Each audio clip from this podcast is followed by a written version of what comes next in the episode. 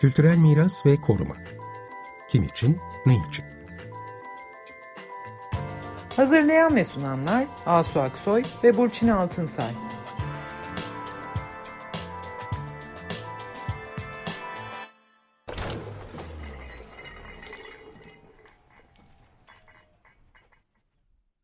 Merhaba, ben Burçin Altınsay. Merhabalar, ben Asu Aksoy. Geçtiğimiz hafta Ankara Tenis Kulübü'nde son set mi demiştik?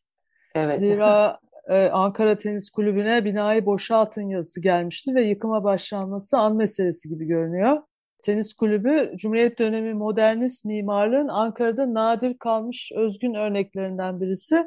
Mimar Reha Ortaçlı tasarımı tenis kulübünün yıkılması meselesini biz bugün biraz daha nasıl diyelim Ankara'da modern mimarlık mirasının başına gelen yani bu bir tekil bir durum değil. Başka haberlere baktığımızda bir sürü böyle binanın yıkıldığını da okuyoruz.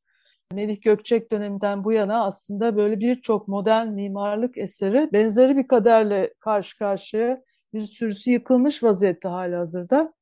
Acaba böyle bir Cumhuriyet dönemi mimarisinin izlerini silme politikası ile mi karşı karşıyayız? Böyle büyük bir soru bu. 25 dakikada bu akşam bu konuyu ele alacağız. Bunu konuşmak için de konuğumuz Profesör Doktor Elvan Altan. Hoş geldiniz Elvan Hanım. Hoş bulduk, merhaba. Hoş geldin Elvan. Ben Elvan Altan kimdir tanıtayım. Elvan bir mimar, ODTÜ Mimarlık Fakültesi mezunu. Şu anda da ODTÜ Mimarlık Fakültesi Mimarlık Bölümü Mimarlık Tarihi Programı'nda öğretim üyesi mimarlık tarihi dersleri veriyor. Araştırma konularının odağında 19. ve 20. yüzyıl mimarlığı ile mimarlık tarihi yazımı var. Özellikle de Geç Osmanlı ve Türkiye Cumhuriyeti bağlamları ile başkent Ankara'nın yapılı çevre tarihi oluşturuyor araştırma konularının odağını. Aynı zamanda da mesleki kuruluşların komite ve kurullarında da görev yapıyor ve DOCOMOMO yani Modern Mimarlık Mirası Koruma ve Belgeleme Kuruluşu, bu uluslararası bir kuruluş. Bunun Türkiye ayağı var ve orada da yürütme kurulu üyesi ve Ankara temsilcisi. Tekrar hoş geldin Elvan. Şimdi Asu da söz etti. Biz tenis kulübünden geriye doğru gidersek Ankara'da birçok yapının yıkıldığını gördük son yıllarda, son 10 yılda ve daha öncesine de gidiyor. Bu silsile nasıl başladı? Siz bunu hem DOCOMOMO olarak Mimarlar Odası'yla da birlikte yakından takip ediyorsunuz ve bu konularda belgeleme çalışmaları yapıyorsunuz. Bu süreçte hangi yapıları yitirdik? Bizlerin de bilmediği yapılar var bunların arasında. Ve siz de hatta 2016 yılında yine Mimarlar Odası'yla birlikte bir bildiri yayınladınız. Bu bildiride ne söylüyordunuz? Bu bildirini niye yayınladınız? Etkili olabildiniz mi? Ve bu mücadele sürüyor olmalı. Daha sonra neler yaptınız bu konuda? Onlarla başlayalım. Evet, merhaba. Teşekkür ediyorum davetiniz için öncelikle. Evet, DOCOMOMO'dan bahsettik. Modern mirasın korunması üzerine, belgelenmesi ve korunması üzerine çalışan bir örgüt DOCOMOMO. Bu örgüt ve aynı zamanda diğer meslek örgütleri, Mimarlar Odası başta olmak üzere Mimarlar Derneği, Serbest Mimarlar Derneği aslında Ankara'da uzun zamandır biz modern mirasın korunması için çaba harcıyoruz. Bugün Ankara odaklı konuşacağız ama aslında konu Ankara ya sadece sınırlı da değil, Türkiye bağlamında olan bir durum var. Bu durumda yani bugün özellikle aslında kamu yapılarının kaybedilmesini konuşuyor olacağız. Aslında konutlarda da çok hızlı bir kayıp söz konusu ama onun dinamikleri biraz daha belki farklı. Konuşurken biraz açabiliriz ama öncelikle kamu yapıları.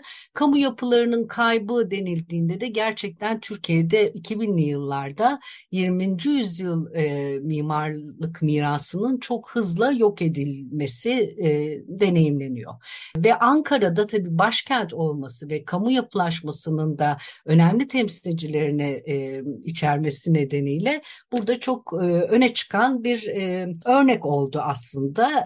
Aslında başkent olarak kamu yapılaşmasının örneği olduğu gibi idari yapıların, yeni cumhuriyetin yapılarının hep önce Ankara'da ve örnek olması üzerine Ankara'da yapılması gibi şimdi de hızlı bir şekilde Ankara'da kaybediliyor. Ben de şöyle bir listelemeye çalıştım. Aslında bunu listelemek de çok zor. Birçok yapı kaybedildi ve kaybedilme riski altında hala. Öne çıkan bazı örnekler gibi düşündüğümüzde biraz kronolojik olarak dizmeye çalıştım. Kronolojik derken yapıların kendi inşa dönemlerine göre. 28 yılında yapılmış olan Ankara'nın ilk sanayi yapılarından Maltepe Hava Gazı Fabrikası elektrik santralini ilk kaybetmiştik 2006'da. Aslında o en böyle öne çıkan kritik bir örnek gibiydi. Aslında yıkım tabii ki hep vardı. Yani daha önceki dönemlerde 20. yüzyıl yapıları yıkılmıyordu demek de gerçekçi değil.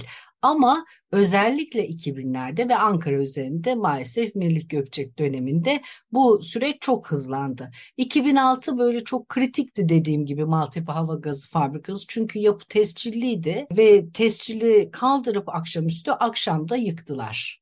Ve dolayısıyla işte tescil konusunu yeniden düşündürten yani birçok açılımı var ve aslında hani sanayi yapılaşmalarının nasıl dönüşebildiğinin örnekleri gittikçe Türkiye'de de oluşmaya, artmaya başlıyor. Bu şansı Ankara kaybetmiş oldu yapıyı kaybederek. Ardından yani kronolojik gidersek 20'lerin sonundan 30'lardan Atatürk Orman Çiftliği içindeki Marmara Köşkü, evet. Ego Hangarları, su süzgeci yapısı, 19 Mayıs Stadyumu, Çubuk Barajı Gazinosu, Seyfi Arkan, Tasarımıhan İller Bankası, bunu vurguluyorum. Çünkü çok temsili bir yapıydı gerçekten. Yani diğerleri de gerçekten önemli ama İller Bankası'nın hikayesi böyle çok uzun ve yıpratıcı bir süreç olmuştu. Gökçek'in yıkımından sonra önünde böyle zafer işareti yaparak bir fotoğrafı da olan yapı. Bunlar yani 20'ler 30'lar işte Ankara'nın gerçekten Cumhuriyet dönemi başkent kimliğinin oluşturan yapılardı. Ve 2000'li yıllarda dediğim gibi 2006'dan başlayarak ama bugüne kadar süren bir şekilde 19 Mayıs Stadyumu 2018'de mesela yıkıldı. Hala da sürüyor bu yıkımlar. Böyle erken Cumhuriyet dönemi dediğimiz ilk 10 yıllarının yapıları yıkılıyordu. Sonra bir de aynı zamanda 50'lerin 60'ların modern yapılarının yıkılmaya da başladığını bu süreçte görüyoruz. Yani işte orada da yine aslında 50'lerde Ankara'da yeniden bir kamu yapılaşması atağı diyelim var. Çünkü bürokrasi genişliyor, genel müdürlükler oluşuyor vesaire. Bu süreçte işte bankalar ya da işte Devlet Su İşleri, Türk Standartları Enstitüsü, Türkiye Petrolleri, Anonim Ortaklığı, Danıştay gibi çeşitli kamu kurumlarının yapıları bu 50'ler 60'lar döneminde inşa edilmiş. Bunları da hep kaybettik 2010'lu yıllarda. Bunlar hep yarışmalarla da elde edilmiş, tasarlanmış binalardı. Evet, çok önemli bir nokta gerçekten Burçin söylediğin yarışmalarla elde edilmiş ve aslında Türkiye mimarlığının çok önemli gördüğümüz diyelim bilinen isimleri mimarları tarafından mimar tarihinde hep okuttuğumuz işte isim sayayım ben Vedat Dalokay, Sami Sisa, Doğan Tekeli, Behruz Çinici, Enver Tokay yani birçok isim sayabiliriz şu anda hızla aklıma gelenler. Var, değil mi? Seyfi Arkan tabii daha erken dönem İller Bankası için söylemek lazım. Vedat Özsan yani aklınıza gelebilecek isimler o dönem işte yarışmalara giriyorlar. Bu kamu yapılarının yarışmalarını kazanıyorlar, inşa ediliyor ve 2010'larda bunlar hızla yıkıldı. Niye? İşte biraz daha yüksek bir yapı geliyor yerine yani inşaat hareketi aslında biraz daha o konuyu açmaya çalışırım. Ama aslında daha sonraki dönemlerinde mesela Behruz Çinici'nin tasarladığı meclis kompleksi içindeki halkla ilişkiler binası da yıkıldı. 78'dir tasarımı, inşasının bitişi 80'ler. Ya da Sezer Aygen, Oktay Veral yine bu da bir yarışmadır. Ordu Pazarı binası 80'lerin yapısıdır. Ya da Ragıp Buluç'un Atakule alışveriş merkezi Ankara'da olanlar çok iyi bilir ve yani Türkiye'nin ilk alışveriş merkezlerinden ve kulesiyle de Ankara'nın temsili bir yapısıdır. Kuleyi tuttular, altındaki alışveriş merkezini yıktılar. 89'du onun yılı. Dolayısıyla aslında bütün 20. yüzyılın yapıları ta 20'lerden 90'lara kadar yıkılmakta hızlı bir şekilde.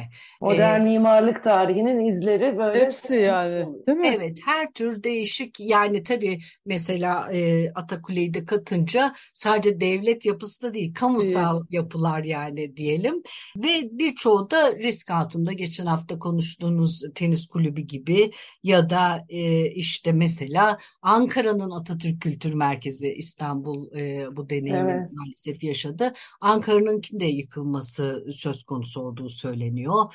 Ya işte Adliye Sarayı, o da bir yarışmadır. Mesela Yüksel Erdemir, Umut İnan, Edip Önder Usun. Devlet Su İşleri var galiba, değil mi? Devlet Su İşleri yeni yıkıldı maalesef. Ha, yıkıldı. Evet. Evet, o da en son kaybettiğimiz yapı. Yani dolayısıyla bu süreç böyle gidiyor. Bu 2010'larda çok hızlanınca aslında Ankara'daki biz meslek kuruluşları olarak Mimarlar Odası, Mimarlar Derneği, Serbest Mimarlar Derneği, DOCOMOMO Türkiye, Korder ve işte Şehir Plancıları Odası da bizimle birlikteydi. Meslek kuruluşları ve imzayı açmıştık. Akademisyenler, 200 küsur akademisyen imza atmıştı. Bu bir basın bildirisi hazırlamıştık. Başlığı da "Başkent Ankara'daki yıkımlara dur diyoruz." Ve 15 Temmuz 2016 sabahı açıklamıştık bu bilgiyi ve 16 Temmuz günü çalıştay yapıp ondan sonra böyle bir farkındalık yaratma sürecini hedeflemiştik. Maalesef o akşam öyle bir darbe girişimiyle yani genel kötü ortam bizim durumumuzu da etkilemiş oldu.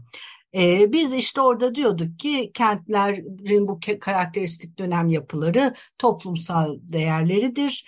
Ankara aslında tarihten gelen işte bilirsiniz Hitit, Frigg, Pers, Roma, Selçuklu, Bizans, Osmanlı her dönemin yapılarını tabii ki taşıyor.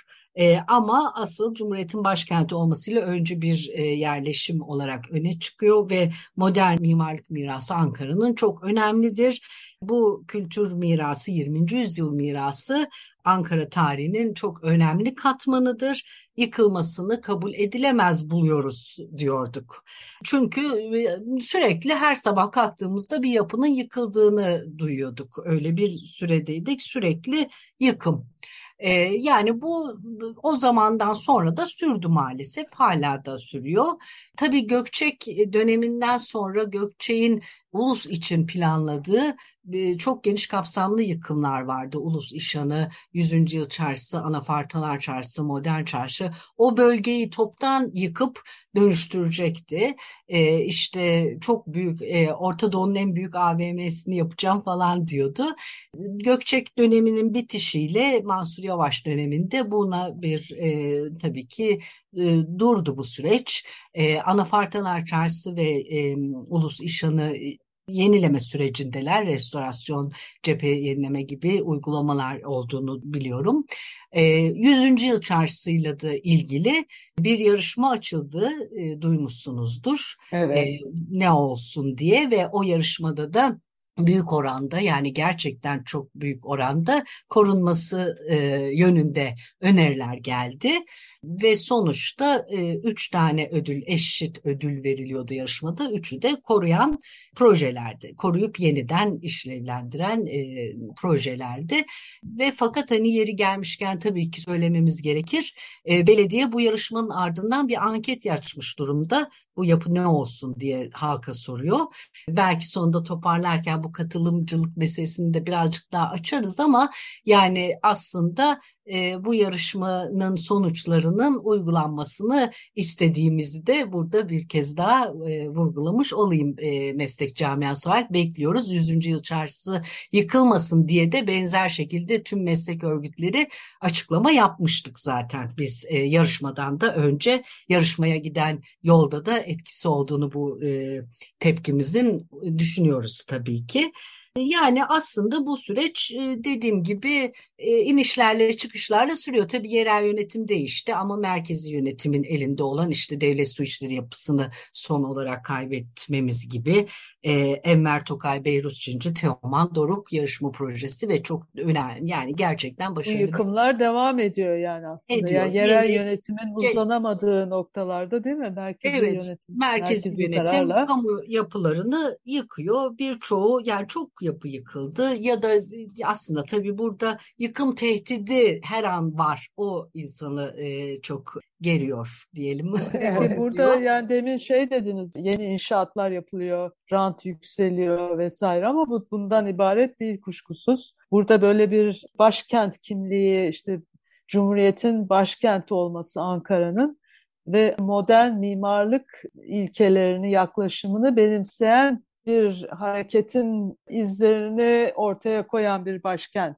Dolayısıyla yani acaba bu yıkım hareketi böyle bir Cumhuriyet dönemine damgasını vurmuş bu sembolik değerlere mi yöneliyor aynı zamanda? Yani sadece inşaat değil, bunun bir de sembolik ve ideolojik bir boyutu var gibi görünüyor. Bilmiyorum, bu konuda ne düşünüyorsunuz? Evet, yani işte genel olarak Türkiye'deki 20. yüzyıl yapılarının, mimarlık eserlerinin yıkılmasını genel olarak baktığımızda en başta da söylediğim gibi konutlar da çok yıkılıyor ve dolayısıyla aslında rant beklentisinin çok önemli bir hat oluşturduğunu düşünüyorum doğrusu. Yani köhneleşmiş diye görülerek modern yapılar kolayca yıkılıp böyle pırıl pırıl yeni yapılarla yer değiştirilsin isteniyor. Yani toplumda da böyle bir istek var gibi görünüyor.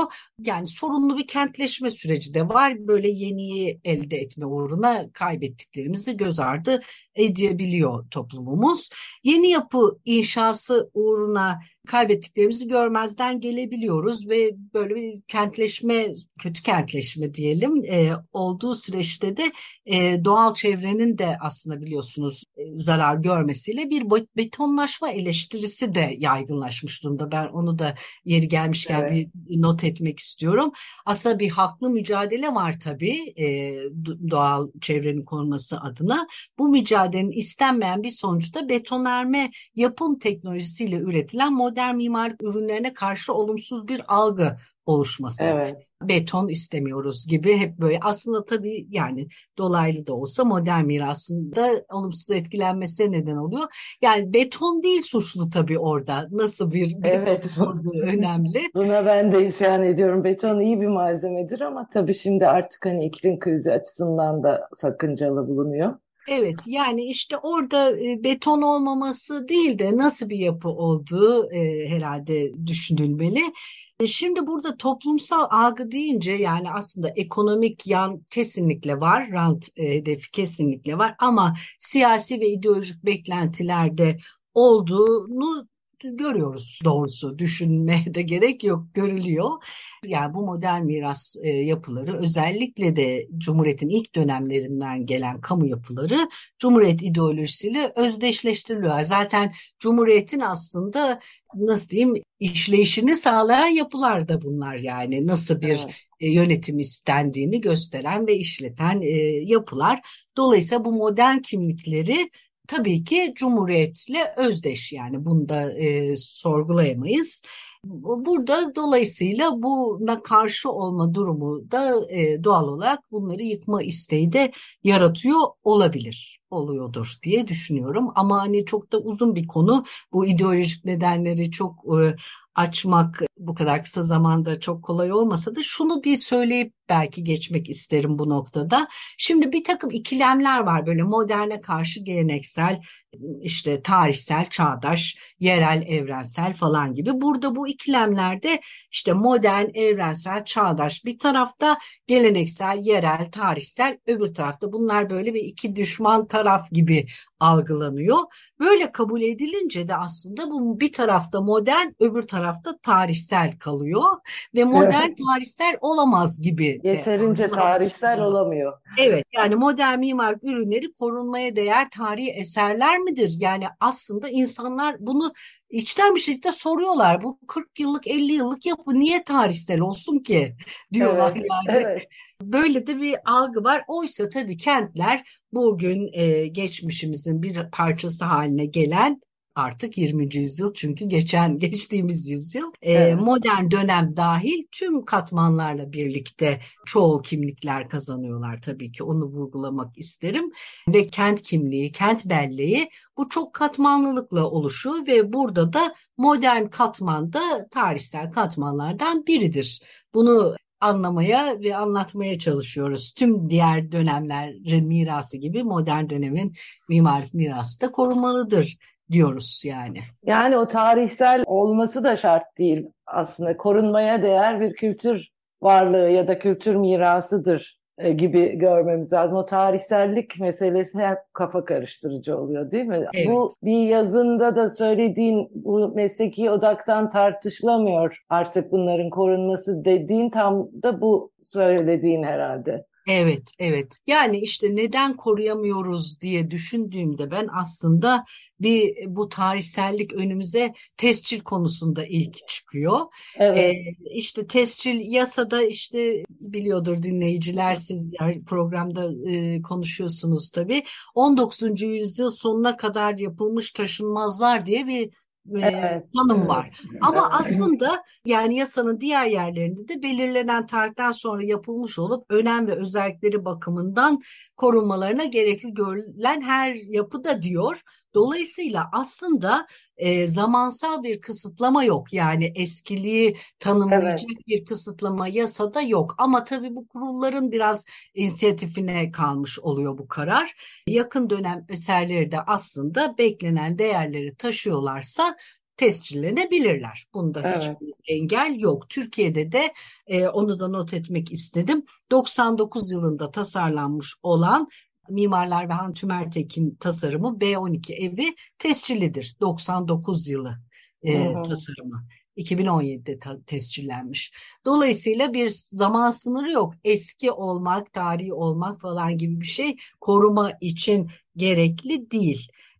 Ama sonuçta burada sorun ne o zaman? Kabul görmek. Toplumsal kabul görmek aslında önümüze çıkıyor. Yani modern mirasın korumaya değer kimliğinin kabul edilmesi önemsenmesi gereken bir nokta. Onu nasıl başaracağız? Nasıl insanlara bunu anlatabileceğiz? Bence orada gerçekten bu başta söylediğimiz bildiriye de dönersek, tüm meslek insanlarının birlikte bunu söylemesi önemli olmalı herhalde.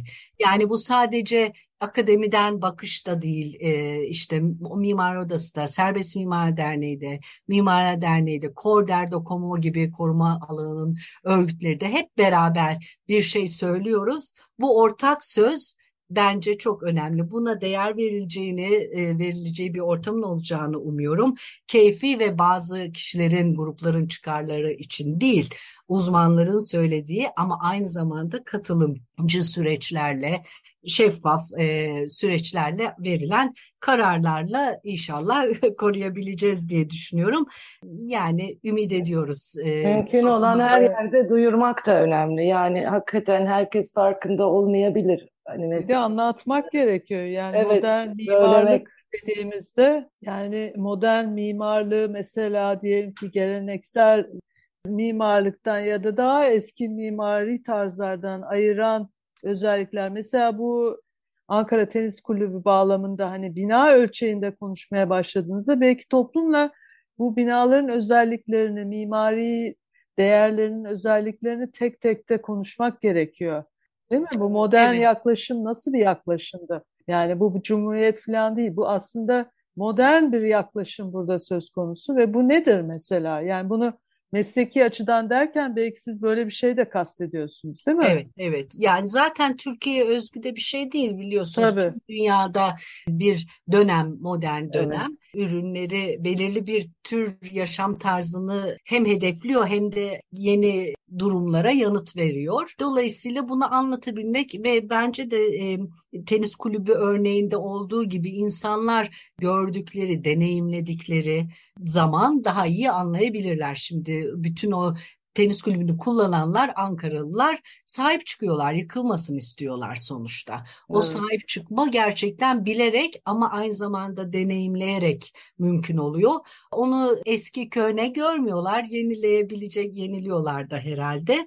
Sürdürülebilir görüyorlar. Belki onu söyleyip toparlamaya çalışalım. Yani sonuçta aslında bu yapılar kentlerimizi oluşturuyor. Çok büyük bir yapı stoğu da var. Yani şimdi bunları yıkıp yeniden yapma çok tabii ki bir yanda işte ekonomiyi hareketlendiren Türkiye özelinde bir durum ama aslında işte ekolojik sorunlar, sürdürülebilirlik hedefleri düşünüldüğünde koruma alanında da bu artık çok önemseniyor. Yıkıp yapmak yerine var olanı yeniden kullanabilme, iyileştirme, daha iyi çözümlere, güncel duruma adapte edebilmek hedefimiz olmalı herhalde. Biz de bunları tekrar konuşmaya çalışıyoruz zaten. Aslında çok ilginç bir konu vardı, ona giremedik. Senin söylediğin koruma kurulu yerine yıkım onay kurulları olsun gibi bir önerin var. O da hani yıkılması için bir binanın çok geçerli gerekçeler olması gereğinden yola çıkan bir öneri. Evet, inşallah hani ütopik kalmaz, bir gün olur ama not etmiş olalım onu da. Anvers'te bu sene Belçika'da böyle bir karar olmuş. Bir yapının yıkım ruhsatı için onarılamaz düzeyde hasarlı ya da verimsiz olduğunu ispat etmek gerekiyor. Dolayısıyla korunması için çaba harcamak değil, yıkmak istiyorsak onu ikna etmek böyle bir hedef belki olabilir diye umuyoruz. Çok teşekkürler Elvan. Çok teşekkürler Elvan Hocam. Ben teşekkür ediyorum. İyi akşamlar. Görüşmek üzere. İyi akşamlar.